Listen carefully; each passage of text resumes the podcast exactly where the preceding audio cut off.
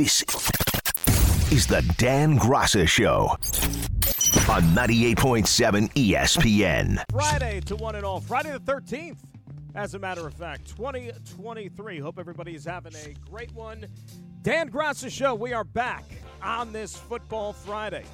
800 919 3776. That is the telephone number we're taking here right up until 9 o'clock. Then we're going to hand things over to Anita. She's got the weekend wager.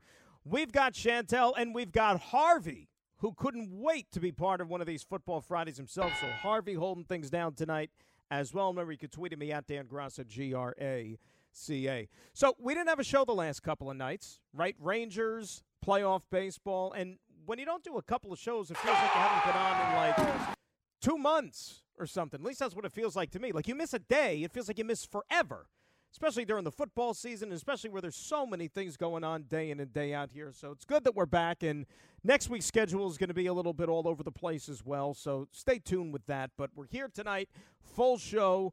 Usual cast of characters. We got Buttle coming on later at 8 o'clock to talk a little Jets. We got Jordan in the 8 o'clock hour to do some Giants. And boy, are they all banged up, getting ready to go up to Buffalo. We'll do our NFL picks. So everything that we usually give you on the Football Friday is going to be there for the taking here coming up tonight. But you start with the two football teams in anticipation of what they have ahead of them coming up this weekend. And I think it goes without saying, and you try to put this as mildly as possible, that you have the Jets, you have the Giants, and going into the games this weekend, they're both going to be essentially punching uphill, right?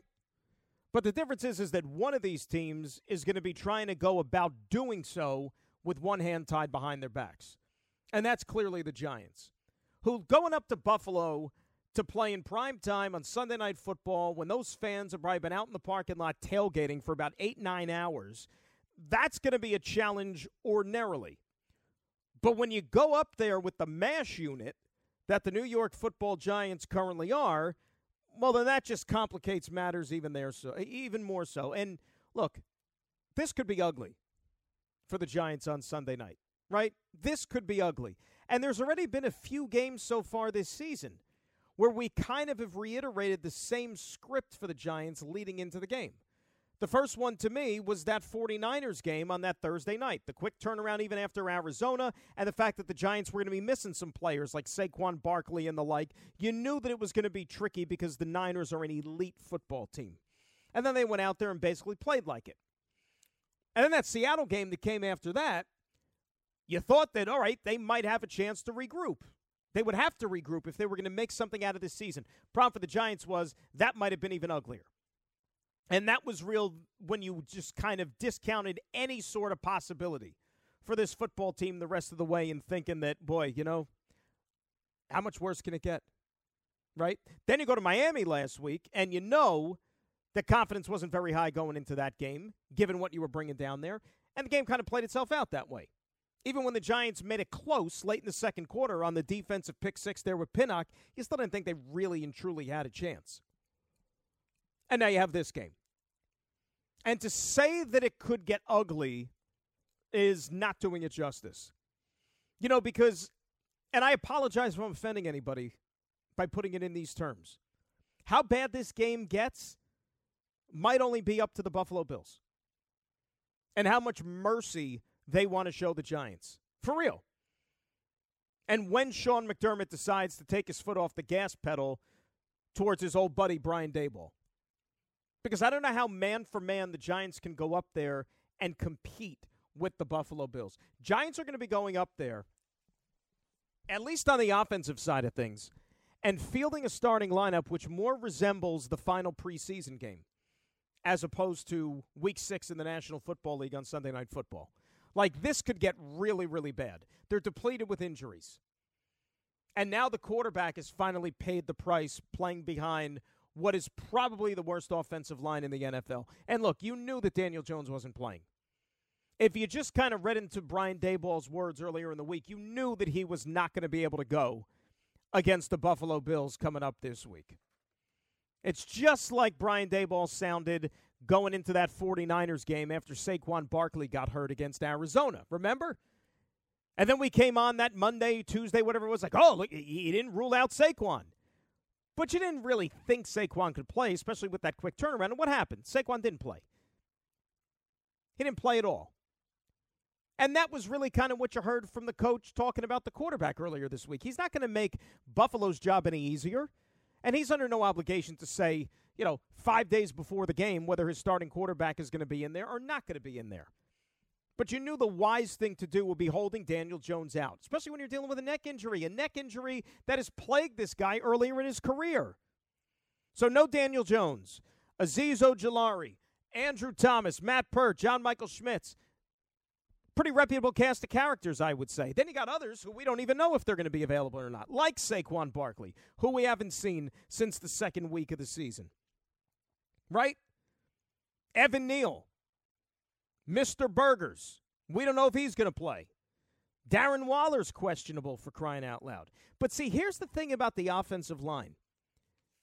And whenever you try to think about, well, you know, how are these guys going to try to hold things together and what type of an effort are you possibly going to get from this group? Remember that even when this offensive line was intact, even when they were whole, they still weren't any good.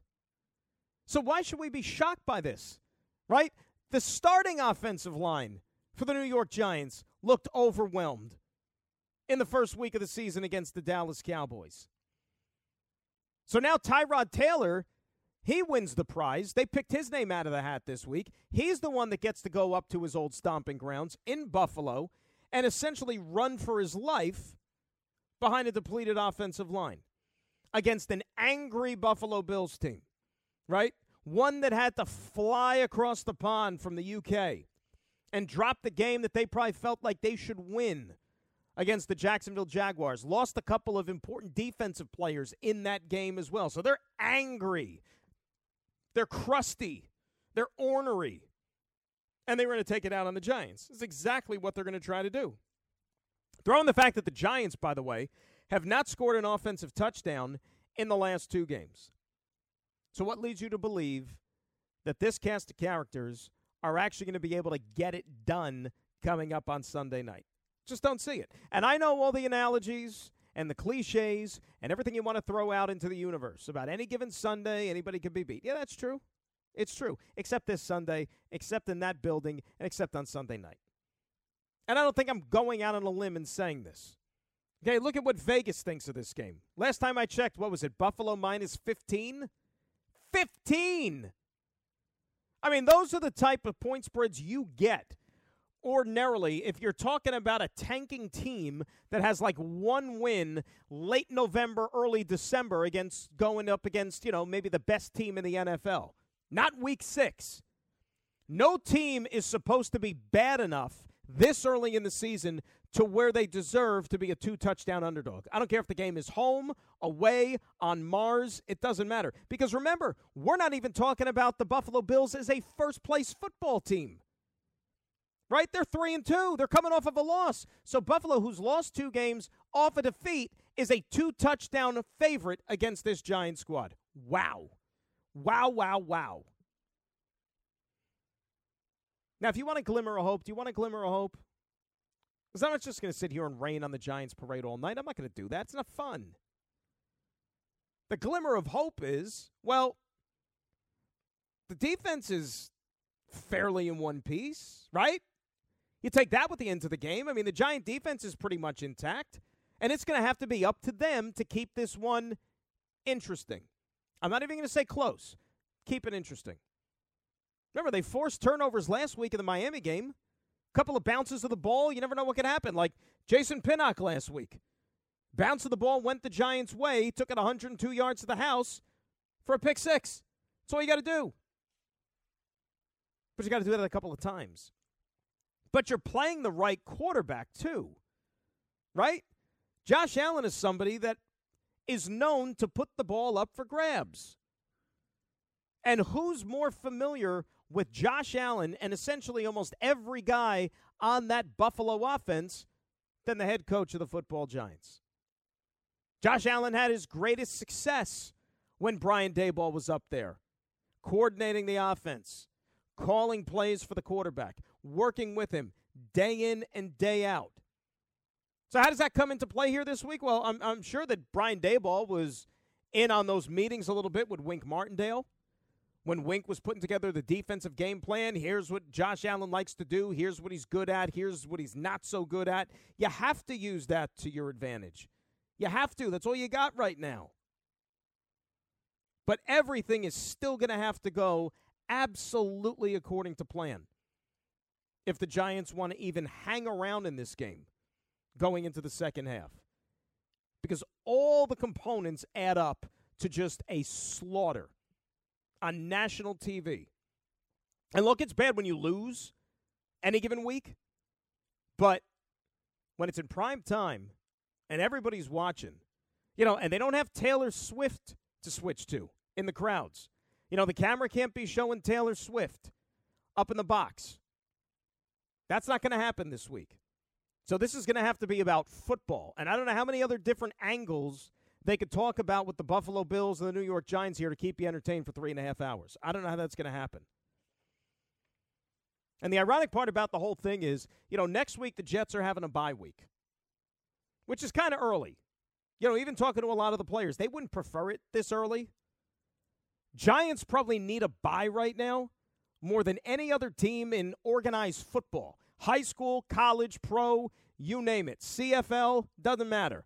They could use a week away from the game, from the routine, from everything.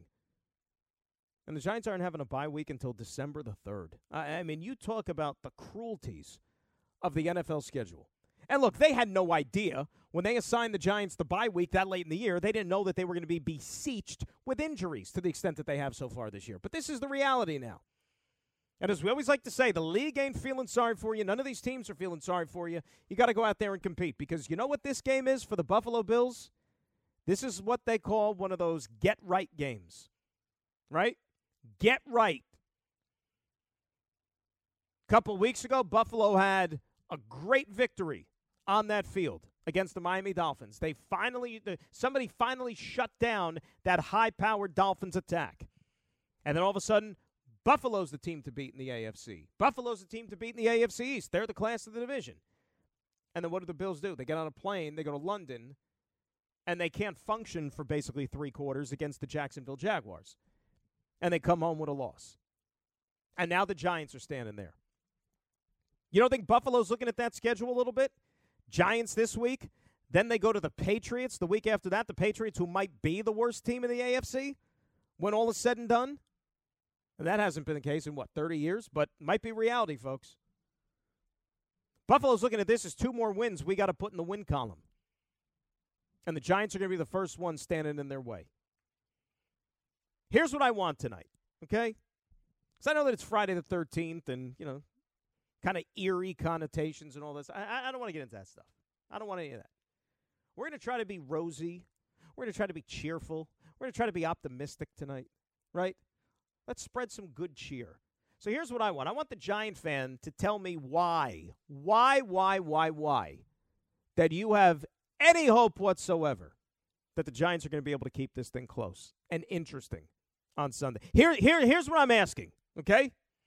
Here's what I'm asking. We got the 4 o'clock game this week. When I say 4 o'clock, the Jets. Okay, we got the 425 kick over at MetLife. So the game will go till probably about 730 which means Buttle and I are on the air doing the post game show from the Coaches Club. I would say in the neighborhood of 9:30 we'll probably be done somewhere around there. By the time we walk out, we get to the car. I'll probably be sitting in my car 9:40, 9:45, something like that, getting ready to drive home. Okay, so at that point in the Sunday night game, you know you're approaching halftime.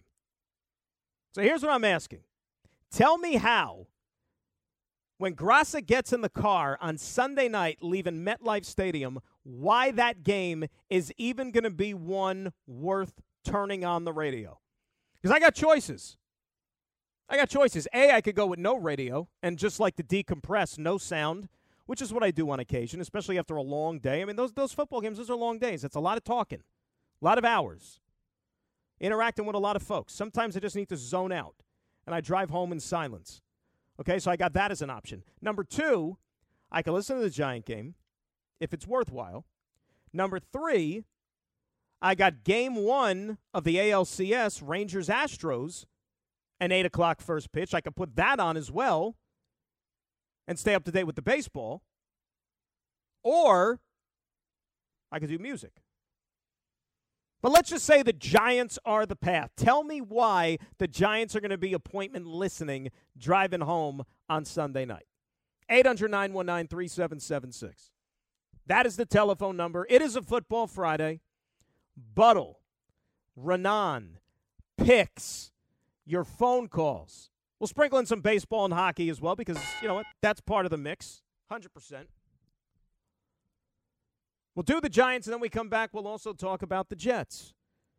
Because the task probably isn't as daunting this week for the Jets, but they are going up against a pretty damn good team, a team that was in the Super Bowl last year, and a team that hasn't lost a game yet this season. How can they get it done? Well, it's a good place you came because we got all the answers for you. Dan Graca Show. It is a Football Friday. We're coming right back on 98.7 ESPN. Last one for them before the bye week. And remember, the goal at the beginning of the season even when Aaron Rodgers was the QB, was to get to the bye week at three and three, right? Because the schedule was a gauntlet, right? It looked murderous. Well, everything that this team has been through, from losing Aaron Rodgers four plays into the season to the ups, the downs, Zach Wilson's success, Zach Wilson's struggles, all the other issues that cropped up along the way. They're 60 minutes away from getting to the bye at 3 and 3. Mission accomplished. But it's a tall order in front of them because the NFC champs are coming into MetLife Stadium this week. And NFC champs who have yet to lose a game this year. And oh, by the way, if you're a big fan of history, the Philadelphia Eagles have never, ever, ever, did I say ever? Lost to the New York Jets. Or if you want to put it in other terms, the Jets have never beaten the Philadelphia Eagles in the history of the franchise. They played 12 times, the Eagles have won them all. Don't ask me why. I can't explain it. Okay? This has been going on for 50 years. That was the first time they played each other 50 years ago. Now, Buttle's coming on a little bit later on in the show. We could bust his chops because I think he was responsible for two of them. He played in two of those games. So we'll blame him for the those two, but then you have to still explain away the 10 other ones. I was at one as a kid in 1993 at, at the old stadium. They were destroying the Eagles. Like it might have been 24 to 6 or something like that. Like it was one of those like, oh, this is a win. Johnny Mitchell, the tight end, had three touchdown passes from or three touchdown catches from Boomer that day and little by little the Eagles fought their way back, fought their way back with Rich Kotite as their head coach. And then Boomer throws a pick six to Eric Allen. Remember the old corner Eric Allen? And he spinned and twisted and turned and pirouetted and you know, ran all over the field. He must have ran about four miles returning that kick 90 something yards for the backbreaking pick six in the fourth quarter. One of the worst losses I remember as a kid. But anyway, all that goes out the window if you can go out there on Sunday and take care of business. And it's a great test. It's the second Super Bowl team you're playing in three weeks. Now, we know the last time that a Super Bowl team came in here, which was Kansas City, prime time. Nobody gave the Jets a shot. Chiefs were the main story. Taylor Swift was second on the bill. Maybe it was the other way around, even. And then somewhere down the bottom, you had the Jets. Like, oh, by the way, they got invited too. Like the old Rocky line, right? He don't know it's a damn show. He thinks it's a damn fight. That was the Jets that night. They came to win that game, almost won the game.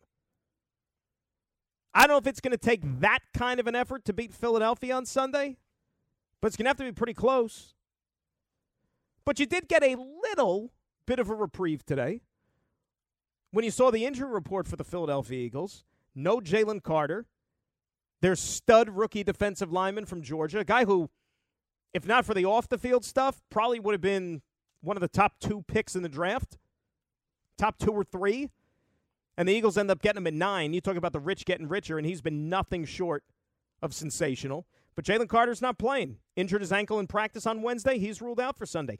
Darius Slay, Pro Bowl corner, a guy who's known to pick off a pass or two, not playing on Sunday. So those are two big pieces to that defense that aren't going to be around. Now, the Jets, on the other hand, remember, this is going to be another new look offensive line arrangement for them on Sunday because Elijah Vera-Tucker's down for the count with the Achilles.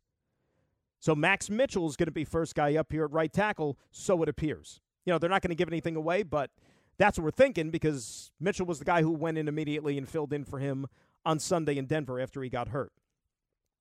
Philadelphia's got the number one rush defense in the NFL. Okay, it's hard to churn out yards on the ground against this team, but those numbers are a little misleading. You know, and if you watch this team and you watch Philly a little bit, the run numbers are down because teams have had success throwing the football against them. Look at what Sam Howell and the freaking Commanders did against Philadelphia in their building. So if you're breaking down the film of the Eagles and you're saying, geez, boy, we got, you know, these monsters up front, you know, but we think we should be able to attack them a little bit and find some holes in that secondary. That's how you're going to do it. So, from a Jets perspective, yes, I know you got Breece Hall, and yes, you feel good about your running game, but this might be a game where you maybe put a little bit more again on Zach Wilson's plate and say, all right, kid, go out there, make your throws. Make your throws just like you did two weeks ago against the Kansas City Chiefs in that building. Why not? You know, Philadelphia's defense, though, they shut out the Rams in the second half of their win last week out in L.A., and I thought that was a good performance by them. I thought the Rams were actually going to maybe even steal that game, but Philadelphia made the halftime adjustments, and they rose to the occasion. No DJ Reed again, again this week for the Jets. No Brandon Echols. Justin Hardy, their ace special teamer, is not going to be able to play too. So what does that mean? It means Bryce Hall is going to have to play again, and we know he was Johnny on the spot at the end of that game Sunday, picking up that fumble, taking it to the house for the touchdown. He gets another start. And missing Justin Hardy means, you know, you're going to have to have some wiggle room there with special teams. So Irv Charles will probably be up again, which I don't know if that leaves a roster spot on game day for Mecole Hardman again, because Mecole Hardman doesn't play special teams. They may try to get another guy up here who can at least play teams for you. That's why it's valuable to have multiple roles here for some of these players. But offensively, the Eagles are a pain in the neck. You know, Jalen Hurts, we know what Jalen Hurts is. D'Andre Swift has been a beast running the football this year. Two wide receivers are outstanding. Their offensive line is as good as any in the National Football League. It might be the best. So the Jets are going to have their hands full this week. But think about three and three going into the bye. Any Jet fan would have signed up for that three weeks ago, especially walking off the field after that New England disaster. But even if you come up short, and even if you're two and four going into the bye, there's still a lot to play for. Season is not over. Remember, you're coming out of the bye. You're playing the Giants. You're playing the Chargers. You're playing the Raiders. You mean you can't win those games? And that would be five and four. And that means you're firmly in the mix in the month of November. And look, I understand you got to go out there and get it done on the field. And that's ultimately what you're going to be measured on. But I will say this, and you could file this one away, you could take it with a grain of salt. Do as you choose. But for somebody who's in that room, you know, and, and, and has a good relationship with a lot of the guys, there's something different that I've noticed over the last couple of weeks with the quarterback. You know, I don't, I'm not going to sit here and claim that I know him very well. I don't. You know, we have a you know good relationship. We chat in the room, stuff like that. But just talking to him the last couple of weeks, I see a difference. You know, I understand that that doesn't mean anything when it's third and eight and, you know, the blitz is coming and you got to stare it down and deliver the football to move the chains and make a big play. I, I get all that stuff. But just talking to him seems more confident, seems more in control with his status in the room as the quarterback, as now the de facto leader with Aaron Rodgers still rehabbing that Achilles. As I said, I don't know if that translates to anything on the field. You know, played really good against Kansas City, played okay against Denver, right? Got to clean up some things. You know, the red zone first and foremost. You're not going to beat the Eagles kicking five field goals.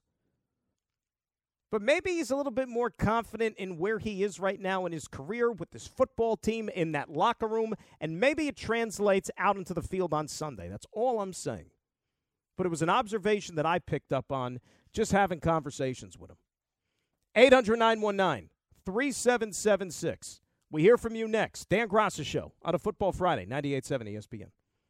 Do not drive off the road with this big news. DiPietro and Rothenberg. Morning 6 to 10. I'll give it to you whenever you want it. WEPN FM, New York. This, this is the Dan Graca Show on 98.7 ESPN. This podcast is proud to be supported by Jets Pizza, the number one pick in Detroit style pizza. Why? It's simple. Jets is better. With the thickest, crispiest, cheesiest Detroit style pizza in the country, there's no competition. Right now, get $5 off any eight corner pizza with code 8SAVE. That's the number eight, S A V E. Go to jetspizza.com to learn more and find a location near you. Again, try Jet's signature eight corner pizza and get $5 off with code 8SAVE. That's the number eight, S A V E. Jet's Pizza. Better because it has to be. Hi, it's Mike Greenberg letting you know ESPN Bet is ready to take you through all the biggest sports moments this spring. The official sportsbook of ESPN has exclusive offers and markets from Scott Van Pelt, Stephen A. Smith, and me, plus many more. From the playoff intensity to finally getting out to the ballpark, there's no better time for sports fans. Sign up today. New users get a bet reset up to $1,000 in bonus bets if your first bet doesn't win. Download ESPN Bet today. What a play! Must be 21 plus and present in select states. Gambling problem? Call 1 800 Gambler. Terms and conditions apply. See app for details. At Dan Graca is where you can tweet away at us. Giants going to Buffalo. Jets hosting the Philadelphia Eagles. I know usually it's the other way around with those teams, but nevertheless, out of conference football is good for the soul, and that's what's next up for both the locals coming up this weekend. Now it's time to hear from you. You know how we presented it. Give me some give me some faith. Give me give me a glimmer that the Giants could keep this thing interesting coming up on Sunday. That's what we want to hear and of course the Jets, their state of affairs closing out strong going into the bye week. Let's start it off with Tommy in Connecticut up first here on 98.7 ESPN. Tommy, how are you? Daniel, good evening, bud. Thomas, how's things? So before I get into this weekend, uh, I'm, I, I kind of want to equate the uh, the false hope that the Giants fans like myself got into because we made the playoffs last year. It's almost like you know you get you get the family or you get your friends together to to go to the Fourth of July fireworks, and then some yo-yo like around the corners like shoots off one on his own, and you think it's starting. That's that's that's what I'm thinking. You know that that feels like you know. I like hate the people that shoot off the there. fireworks like on the 5th of July, on the 6th of July, on the 7th of July that just can't let it go. And then it aggravates all the pets and the dogs start barking and then it just disturbs you. That's my big pickle with the 4th of July festivities. But I see your point. I feel it. And then as far as going going up against Buffalo this weekend, I I almost thought they should have pulled uh, DeVito up off the practice squad because it, no matter who's behind center, it, it, they're just they're going to be running for their life. And it's like uh, you know Tyrod Taylor is a good backup quarterback. I'd like to have him for the whole year. Well, you know, the thing about it too, Tommy, and, and I was screaming about this earlier in the year. Some of those lopsided games, like the Dallas one at the beginning of the season, um, you know, the Seattle game, even late in the in the fourth quarter and stuff. I, like, what was the point of having Daniel Jones still in the football game, right? Because you could say, oh, well, he made it out of those games. Yeah, he made it out of those games, but those hits, you know, you take those with you into the following week. And sometimes you're not even going to be able to get up for them. And all the nonsense, oh, we tried to get something going. We wanted to get something positive going. Well, okay, you know what positive you got? Your quarterback is already down for the count by virtue of a TKO five games into the season. How about that? That's what you got. So whatever positives you were looking for, sometimes you just got to be smart about it. I mean, the Giants weren't winning those games. And and, and what good would it have been? You're down 40 nothing to the Dallas Cowboys. So you lost 40 to 7. You would have felt better about yourself instead of 40 to nothing? You know, you lost to Seattle what 24 to 3. If if you got a field goal drive together, it would have been good 24 to 6. That would have made you feel better when you wake up in the morning like it still would not have been an out and out disaster like the game was. I don't get it. Subi in Midtown is up next here on 98.7. Hello, Subi. How are you? Hey Dan, I just wanted to chime in on the Giants defense, and that's maybe a possibility of how they can force turnovers. And I was just really thinking about Kayvon Thibodeaux. You know, if he can get two sacks, um, not every game, but like one, you know, in the season, and force a fumble, that that's a defensive touchdown. And essentially, that's what I was getting at with this team. And where, where's the personality on offense and defense? Because we know that Daniel Jones is limited as a pocket quarterback. Is that the mistake? Did they not have the where, wherewithal to draft a pocket quarterback to begin with, and then and they're still struggling with Gettleman's uh, draft picks of the past? That's all I got to say. Subi, thanks for the call. here's the thing about Kayvon, real quick. He's actually played pretty well the last few weeks. He's got four sacks in the last three games. Now, I know that I, when you're on the lopsided end of some of these losses, it doesn't stand out too much, but he's actually done a halfway decent job. Now, you can mention the Dave Gettleman draft choices all you want. And I mentioned this earlier in the week, I think it was, before we had our little uh, two day vacation. It's not time yet to sit here and start pushing the panic button and to calling anybody out because I'm a big proponent, I'm a big believer, right? Death taxes, and you got to give a draft at least three years to marinate, to gel or to not gel before you can honestly and truly evaluate whether or not it's a good draft class. So I'm not going to sit here and hold anybody's feet to the fire just yet, but it's called like it is. Have Joe Shane's draft classes, his first two drafts as the Giants general manager, paid dividends in any way whatsoever yet? Have they?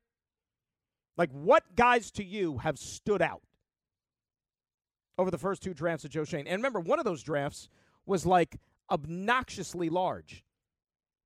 They had like 15 picks or something close to that, remember? So give it time. I'm not sitting here saying that, you know, they should move on, not even close to that. No way, no how. Yeah, the first draft class he had last year, he had, let's see, 11, 11 picks, right? But some of these guys need to start popping here. You got to start seeing some returns. You know, Kayvon Thibodeaux finally over the last few games, he's starting to flash like you expected him to. Great. If that's the case, all right, step in the right direction. Everybody else, where's the contribution? Remember, his second highest pick in terms of just slot in the draft is Evan Neal, Mr. Flipping Burgers and Flipping Hot Dogs. And how's that worked out? He couldn't block me and I even have like this quad thing that's kind of been tugging the last couple of days. And I even went out like running earlier today, but it's still, I, I, I, don't know what it is. Like, and I stretch and everything too. Like, I'm, I'm usually like cautious about it because I'm not no spring chicken anymore. You know, I'm not 21. So I got to be careful. But I could probably get around Evan Neal. He's a turnstile. Sometimes he doesn't block anybody. You know, the corners. The guys that they had real good summers. You know, hey, let me, let's let's throw him a starting spot. You know, the Trey Hawkins of the world. And I understand that he's a sixth round pick, and you know you don't want to get too carried away. But now we've seen the last couple of weeks that maybe it was a little too much too soon. The question becomes with the Giants, not even so much the draft, but just depth in general. And you could go out there and sign depth courtesy of free agency right? You don't have to spend like gazillions of dollars and bust your salary cap, but you could go out there and bring in veterans, capable guys who maybe aren't like week to week starters anymore in this league, but guys who, in a pinch, you could throw them in there and you'd still feel pretty darn good about your chances. You'd feel okay if they had to start a couple of games. Where are all those guys for the Giants? And he can't tell me it's just because they're all getting hurt. You know, Mark Glowinski was a guy who they signed in free agency a couple of years ago. And he's a guy that they literally are looking for anybody to put in a game before they have to play him. Like he's been demoted, demoted, demoted, and demoted some more. That's not wise spending. Ira in Staten Island is up next here on 98.7 ESPN. Hello, Ira. How are you? Hey, good evening, Dan. How are you? Excellent. And uh, looking for looking forward to this game, and hope that quad heals on you. Um, you know, oh, you, know, I, you know what? We're probable for Sunday. How about that? We're probable. Yeah, that sounds good. I know yes. you're going to gut it out. I expect you there. so, so for Sunday, you know, it's funny. Even well, going into the season, I was locked in that we're going to beat the Bills. After that, even with Rodgers didn't getting hurt, I didn't like the Cowboy game. We know mm-hmm. what happened with the Jets season. Okay, the Patriot game, I didn't trust Zach against Belichick. I think the coaches put made it more difficult for him. Even last week, I wasn't convinced they're going to beat the Broncos. Call me crazy. I think they're going to beat the Eagles this Sunday, finally. And when you were talking about that 93 game I was getting like flashbacks of the Johnny Mitchell touchdowns, like you mentioned, and the Eric Mm-hmm. Allen return, the Boomer pick. It was just, it, it's time to beat this team. Do you remember in 03? I, I think it was 03. Pennington broke his wrist in the, the Yep. Giant preseason game. Came back for that game. Her- right, and but Vinny starts it, Yep. and then Herm pulls him out and puts Yeah. Chad in, and, they end up losing that game. But the, the, the listen, you, you got to let the kid play them uh, Sunday. You can't play scared. If, if Salah's going to go into this game and saying, let's keep it close, just, you know, ground it out, run, hope our defense makes a big play, and maybe we win a 16, 13, 17, 14 type of game, it's not going to work. They have to attack the Eagles. They, and you know what? Because if going to lose, you might as well lose trying and send, uh, besides playing, coaching scared. Go out there. I'm not saying you have to throw 40 passes, but you have to loosen up that defense, attack down the field, and if the, if they have some success with that, the running game will open up, and then I think they have a legitimate shot. And I do believe they're going to beat the Eagles this Sunday. Ira, look, I, everything you said, there's a possibility it can happen. I'm not going to sit here and say that you're crazy. No way, no how. And I thank you for the phone call. Look, it's about time, right? It's only been 50 years, 12 games. It's about time they finally beat this team. Finally. And I understand the cast of characters changes from year. I, I get all that stuff. But 0 for 12. I, mean, enough is enough. And I know this Eagles team is really good. I get it. But to the point that Ira was making, offensively, I just don't want to see them play this game in a phone booth. Right? Open it up. Use the field. Attack downfield. Because look at what happened last week. When they got down to the red zone against the Broncos, they were 0 for 5. So when the field shrunk, for some reason the offense didn't operate as efficiently as it did. You know, they were great moving the football between the 20s. But once they got inside that red zone, things seemed to stifle up on them. They can ill afford to have that happen come again on Sunday.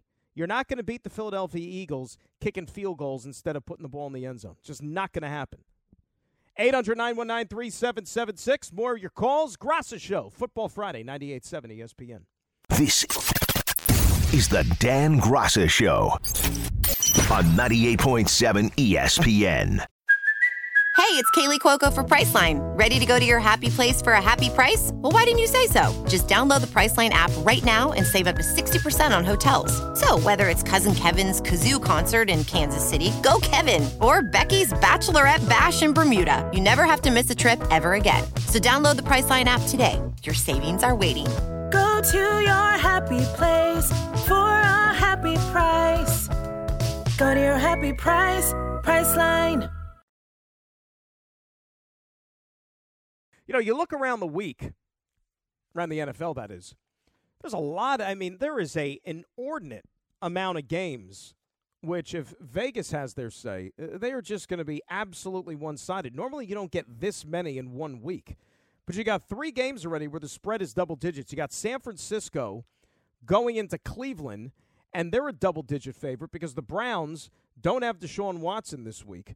They're going to be taking on P.J. Walker and the Cleveland Browns. Cleveland's got a good defense, so maybe they'll come to play and keep this one in check here. But uh, I mean, I just can't see them doing much offensively, especially since their ground game uh, took a huge, huge hit with Chubb going down for the season a few weeks back there. So you got San Francisco going into Cleveland as a 10 point favorite. You got Miami at home against the winless Carolina Panthers. They're a two touchdown favorite at minus 14. And then, of course, you got Buffalo, a 15 point favorite right now against the Giants on Sunday Night Football up there uh, in Orchard Park. So maybe you get a couple of good games this week. Maybe not. You never know. But on paper, not quite the best slate of games.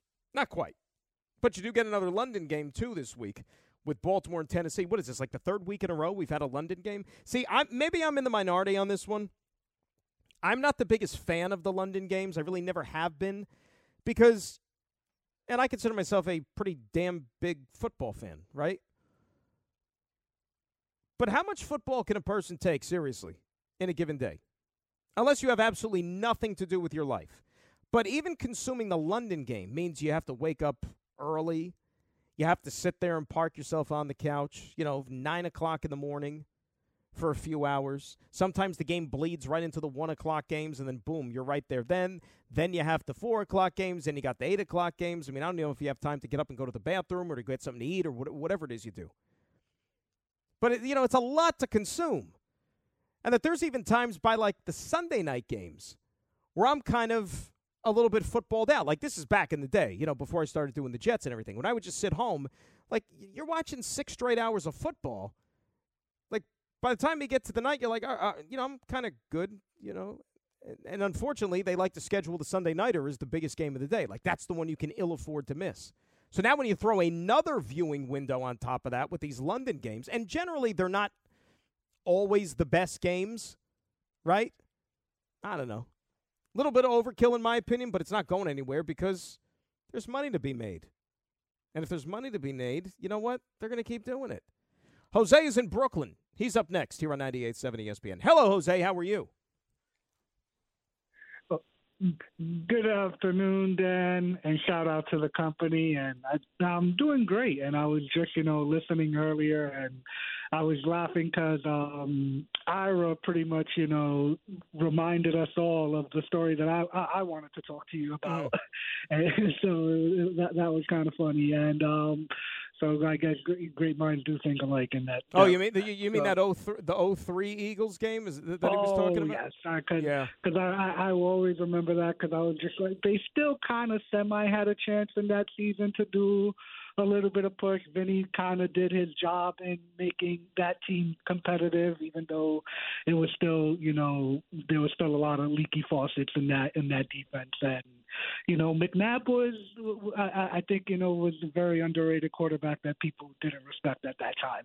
But um, that was that was, the, you know what, you're right because that we, you know, Vinny Chad broke his wrist in, in, in preseason. Vinny played the first, I think it was like six games. Like that Eagles game was somewhere around like the middle of October, like right around like this mm-hmm. time of year, kind of. And, you know, Chad was getting closer. And I remember, for like, you think coaches are paranoid now about not telling anything about injuries. Like Herm Edwards basically told yeah. you, no, Chad's going to play, but I'm not telling you when he's going to play, you know, mm-hmm. to keep the exactly. Eagles guessing right? So so mm-hmm. Vinny started the game, and I think he played like into the second quarter. I think Vinny even threw a touchdown pass already in the game. Like the Jets were in the game, and then Chad came in and started slinging it around pretty good. But then I remember he made a mistake, and that Eagles yep. team was good. Remember, they were a year mm-hmm. away from going to the Super Bowl. They were still a good oh, team at that point, yeah, and, they were, uh, they were they lost consistently in the conference championship. Yeah, oh yeah, so, yeah no. so there, there you go. Yeah, so.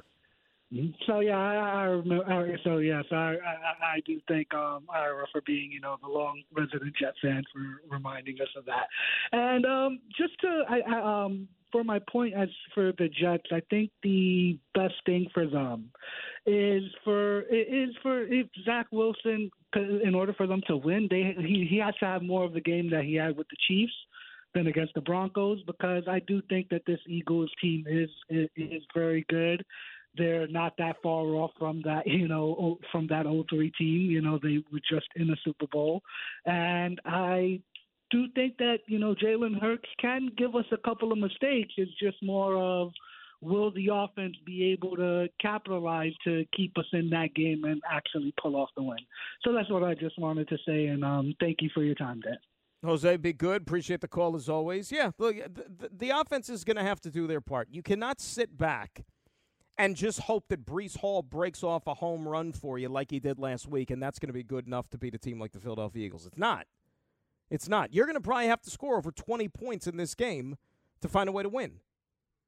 Remember, Kansas City, you topped out at 20, and there were still some points you left out on the field that night. And we know about the fumble in the fourth quarter, and they never got the football back again, and, you know, the officials and all those other things. I get it. I get it. I get it. But – in the NFL nowadays, it's very, very hard to keep teams at bay, especially explosive teams like Philadelphia, to who, look, they were in the big game last year. You know, Philadelphia, I'm sure, when push comes to shove, that's a team that you also don't want to put in the hands of the officials. You don't. But Philly's actually been prone to making some mistakes on their own. I mean, that game a couple of weeks, ironically, it was the same day that the Jets played Kansas City. You know, when Philadelphia played Washington at home that afternoon and the game went to overtime, I mean, that was not exactly Philadelphia's best effort. really and truly. You know, giving up the game tying touchdown pass on the final play of the game in regulation, like just giving them chance after chance after chance. I mean, there's just some ill timed penalties in that game, I remember, for Philadelphia. Philadelphia had 11 penalties in that game. So they are prone to being undisciplined at times. Question is, you going to be able to keep your composure, do your thing? Mohammed's in Long Island. He's up next here on 98.7. What's up, Mohammed? How are you? What's going on, Dan? Always love the show. Love your energy, man. Uh, and and I and I normally agree with you on most things, but Mm-hmm. I, the the the Jets organizationally, right? You would say the streak against the Patriots was ten times worse than what we're dealing with with uh, the Eagles, right? And Of course, organizationally, we couldn't we couldn't even you know we couldn't do that. We couldn't accomplish that. So I'm trying to figure out where all these Jets fans getting this optimism that hey, this streak is going to end and things. I, I don't see it. Now, granted, Breece Hall's getting better every week, and granted, uh, Zach Wilson has shown some strides in the past two weeks, but I don't think it's enough to really.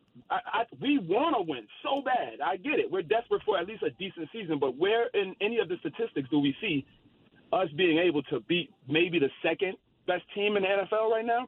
That was the only point I wanted to make. But I also want to say this in reference to the uh, in reference to the 9:30 games. Yeah. I'm somebody who gets up and I can't wait for football Sunday, and I, I and I'm here in Long Island, so I got to wait till one o'clock, right? The 9:30 games gives me when I if I wake up 7:30, 8 o'clock in the morning, I don't have to wait long to get started for football. You know what I mean? So that's that. I love the. So you get into It's it. You like you like the game. London game. It's not usually a good game, but I am excited just to watch the NFL. You know, if if that makes sense. No, it does. I, I mean, look, I get it, and that look, that's why it's one of the reasons why the NFL goes out there and has it because they know that they're going to have an audience for it. Look, I'm not naive. I know that gambling is a huge part of the way people consume the NFL, and that's another game you could bet on too, Muhammad. How about some cornflakes and some parlays? You know what I mean? Exactly, man. Exactly. Thanks for taking my call, man, Dan. Appreciate you. Yeah, I mean, look, it, it, it, it, goes without saying. It's obvious, but it's just I don't know. See, my routine, like if I've got, if we have you know a bye week, or if we don't have a Jet game, or you know a late game, or something like that. Gen- or, or how about this? My off-season Sunday routine. My off-season Sunday routine is, you know, maybe sleep in a little bit, right? Wake up, go run some errands, get that out of the way in the morning, get breakfast, right? Nice cup of coffee, perhaps, or something like that. And then just come home and chill out. Take it nice and easy. Like, I'm not ready to immediately get absorbed into a football game, especially one which is across the pond. Right? It's good for those people over there. Let them enjoy it. Fantastic. You know what it is? It's essentially like us watching the 9:30 football game. That's essentially what people that live on the West Coast deal with each and every Sunday when the football for them starts at 10 o'clock in the morning. And I just can't, like, I, I get it, but I try to put myself in those shoes. I don't know if I could do that consistently. I mean, I'll be honest with you. Even on Saturdays for college football, those games start at 12 o'clock in the afternoon, like high noon, right? You got the 12 o'clock window. That's even kind of a little premature for where I'm ready to fully just like sit down and be invested in all these football games. It's a weekend, right? You're trying to unwind from the week a little bit. You're still clearing out the cobwebs. But it's all good. You know, once in a while, but consistently, I, I, don't know if I could do it. I don't know if I could pull it off. 800 919 3776. More of your calls. And did you see what's happened the last couple of days in the baseball playoffs? To where teams that win 100 games during the season, hell, they don't even want to advance to the league championship series. Why is that? We'll get into it when we return. Remember, Buttle at 8 o'clock, Jordan at 8.30, picks. It's a Football Friday. Dan Graca Show, 98.7 ESPN. This is the Dan Graca Show on 98.7 ESPN. Remember, our coverage will get underway on Sunday from MetLife Stadium. 225 is our pregame show. Buttle and myself, Jets Eagles, last game before the bye. Let's see, who's going to join us this week? Vinny Testaverde is going to join us this week on site. That's right. Vinny T, number 16, going to join us. Uh, I'll go one on one with Mekhi Becton and Bryce Huff.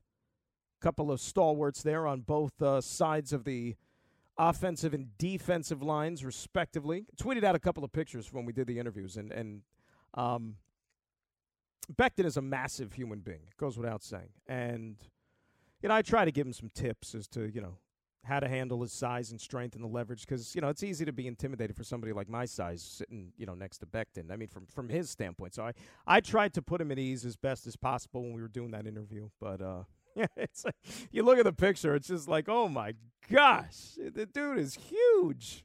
He is enormous, but he's a good dude. He really is, and it's good to see him getting his legs underneath him and you know just going out there and playing football because if he is dependable and if he is going to answer the bell week in and week out, that's better for the Jets. Better for the Jets, better for him, and it's better for everybody involved when you're talking about that offensive line. 800 919 3776. Now, as far as the baseball is concerned, we're down to the final four, and I understand. Look, I know the first round there with the wild cards, they were basically all sweeps and didn't and, and, and left a lot to the imagination. And you went into this postseason this year with three teams that won 100 games or more. You had the Dodgers, you had the Braves, and you had the Baltimore Orioles. None of the three are going to be in the respective league championship series. Okay, why is that? Why, why, why, why is that? That's a good question. And everybody has a theory, and everybody has an opinion as to why these teams go through an entire season, a marathon. And look, the baseball season is a marathon like no other is. You play 162 of these. And when you accomplish things like that, when you win 104 games like the Atlanta Braves, and then win one game in the postseason, how is that explainable? Well, the law of averages for one. You know, like look at this series for example, and this is this is you know the harm sometimes, the risk reward of a best of five, even a best of seven for that matter. But in this case, we're talking about a best of five. Best of five, you get swept. It's essentially a three game series. Even the best teams all throughout the season get swept in three games, and they might be playing one of the also rans. It happens. Four games. You might lose three out of four, even against an inferior team. It happens. But in this case, it just stinks for those clubs that it's the playoffs. And there is no turning back, and your season is over. It's a crapshoot, whatever analogy you want to use. Now, the Dodgers, unfortunately for them, this has kind of been their thing, right? They've won the division how many years in a row? Well, the Giants won it a couple of years ago, but Dodgers are there either winning 100 games close to it or winning the National League West for about like the last seven, eight years. And the only championship they have to show for it is the Fugazi 60 game championship during the COVID year in 2020, right? Where there were no fans, neutral sites in the playoffs, the whole nine yards. The Braves, now look, you could call them choke artists, call them whatever you want. But the Braves won a World Series a couple of years ago, like a legit World Series with a 162 game season and everything. And they've had really, really good seasons following up in 22 and 23, but they come up short in the playoffs. Why is that? And then Baltimore, look, I'm less shocked about Baltimore because this is their first go round as a group. And I've been saying this for as long as you and I have known each other. The Baltimore Orioles are going to be a pain in the ass in the American League East for the next five, six years. You watch. You know, that is the team to buy stock in. Forget about the Yankees, forget about Tampa, forget about Toronto, forget about Boston. Baltimore is already positioned. They're there already. They're a 100 win team. They're a division champ. Baltimore is going nowhere. But this was this group's first foray into postseason baseball. They'll learn from it, they'll get better. But how do you explain these other teams? Now, if you're a big fan of parity, like the NFL likes to preach. All right. This Final Four has a little bit of everything. You got the two teams that were in the World Series last year in the Houston Astros and the Philadelphia Phillies. And then you have a couple of other teams that just two years ago both lost over 100 games in the Texas Rangers and the Arizona Diamondbacks. And what's interesting about it is with those two clubs in particular, Texas went about it one way, Arizona went about it another. Arizona didn't panic. Arizona didn't blow it up. Like earlier, we were talking about Brian Daboll. Remember, like earlier in the week, about could you ever see a scenario where, you know, Dayball could lose his job at the end of the year if this is like a 2 and 15 season for the Giants or something catastrophic. Arizona lost 110 games 2 years ago. You know what they did? They stood by their manager, Torey Lovullo. Stood by him. I told you guys when I was doing the baseball shows that summer, that season, Torey was a weekly. Great guy, super guy. He would come on every week, but by the time we got to like late August and into September, when obviously you were at the point of no return, it got to the point where we weren't even talking about like his team when he would call in each week. Like you couldn't even ask him any questions about your. T- it's like, hey, so um, I saw you guys won a game last week. What was that like? Like you couldn't talk specifically about the Diamondbacks, but you know what? The organization didn't bat an eye. They believed in the power structure, the people they hired, the people in charge. They believed in the organization and the farm system and what they were building. And voila, two years later, they're four wins away from the World Series. And this was an organization, by the way, that punted on Madison Bumgarner earlier this year. They ate the money. And it was a bad contract at the time. We knew it, but they had to overpay him to maybe give some credibility to the franchise and what they were building, and he'd be that elder statesman. It didn't work out. He was terrible. But you know what? Even the Diamondbacks said, we'll eat the money because he's not helping us, and he's standing in the way of young players that could possibly benefit us more moving forward. That's them. Texas, on the other hand, Texas decided to change managers going into this season, right? And they went big game hunting. They got Bruce Bochy off the couch. Bruce Bochy was a future Hall of Famer, won three World Series with the San Francisco Giants, one of the most respected managers over the last 25 years in baseball. And Bruce Bochy was not going to come back to manage unless his team had a legitimate chance to win a championship, and that's what Texas sold him on. And over the last two off seasons, too, Texas went out there and they spent like drunken sailors. Two off seasons ago, they signed Corey Seager. They signed Marcus Semien. They gave those guys a half a billion dollars combined to man the, the middle of the infield for them. Then this past off season, they went out and they spent money on pitching.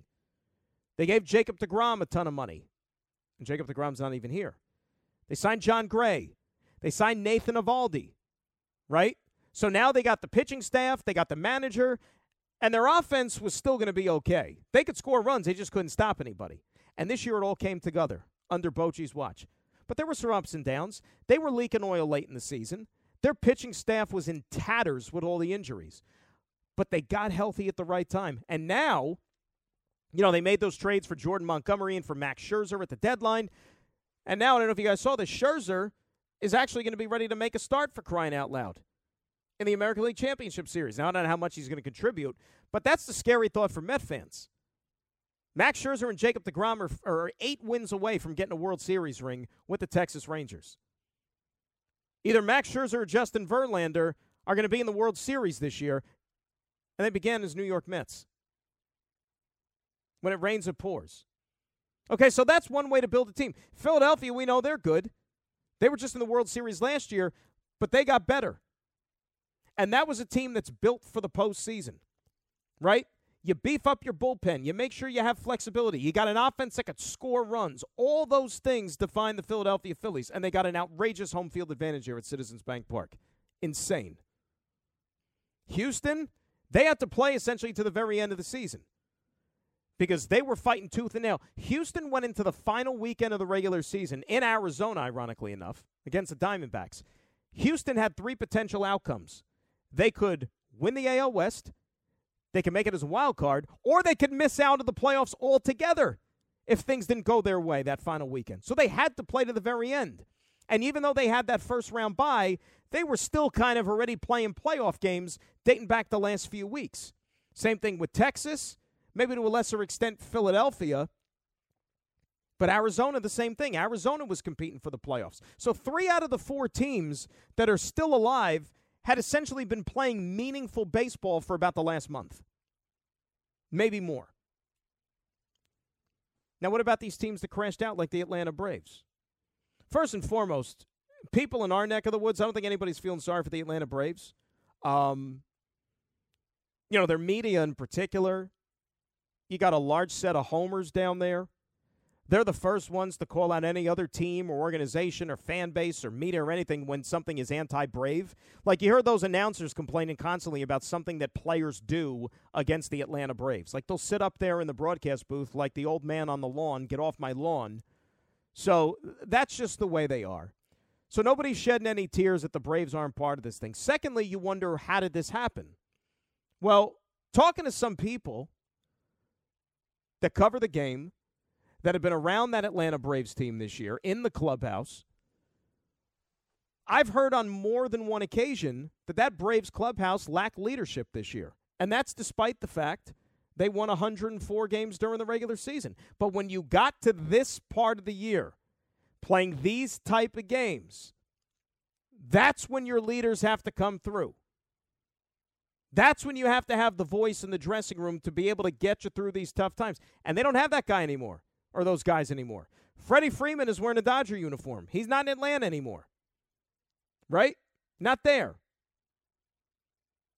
I know that Freddie Freeman's team kind of crashed out in the first or in the playoffs too here, but nevertheless, he was part of that Braves team that won a World Series a couple of years ago.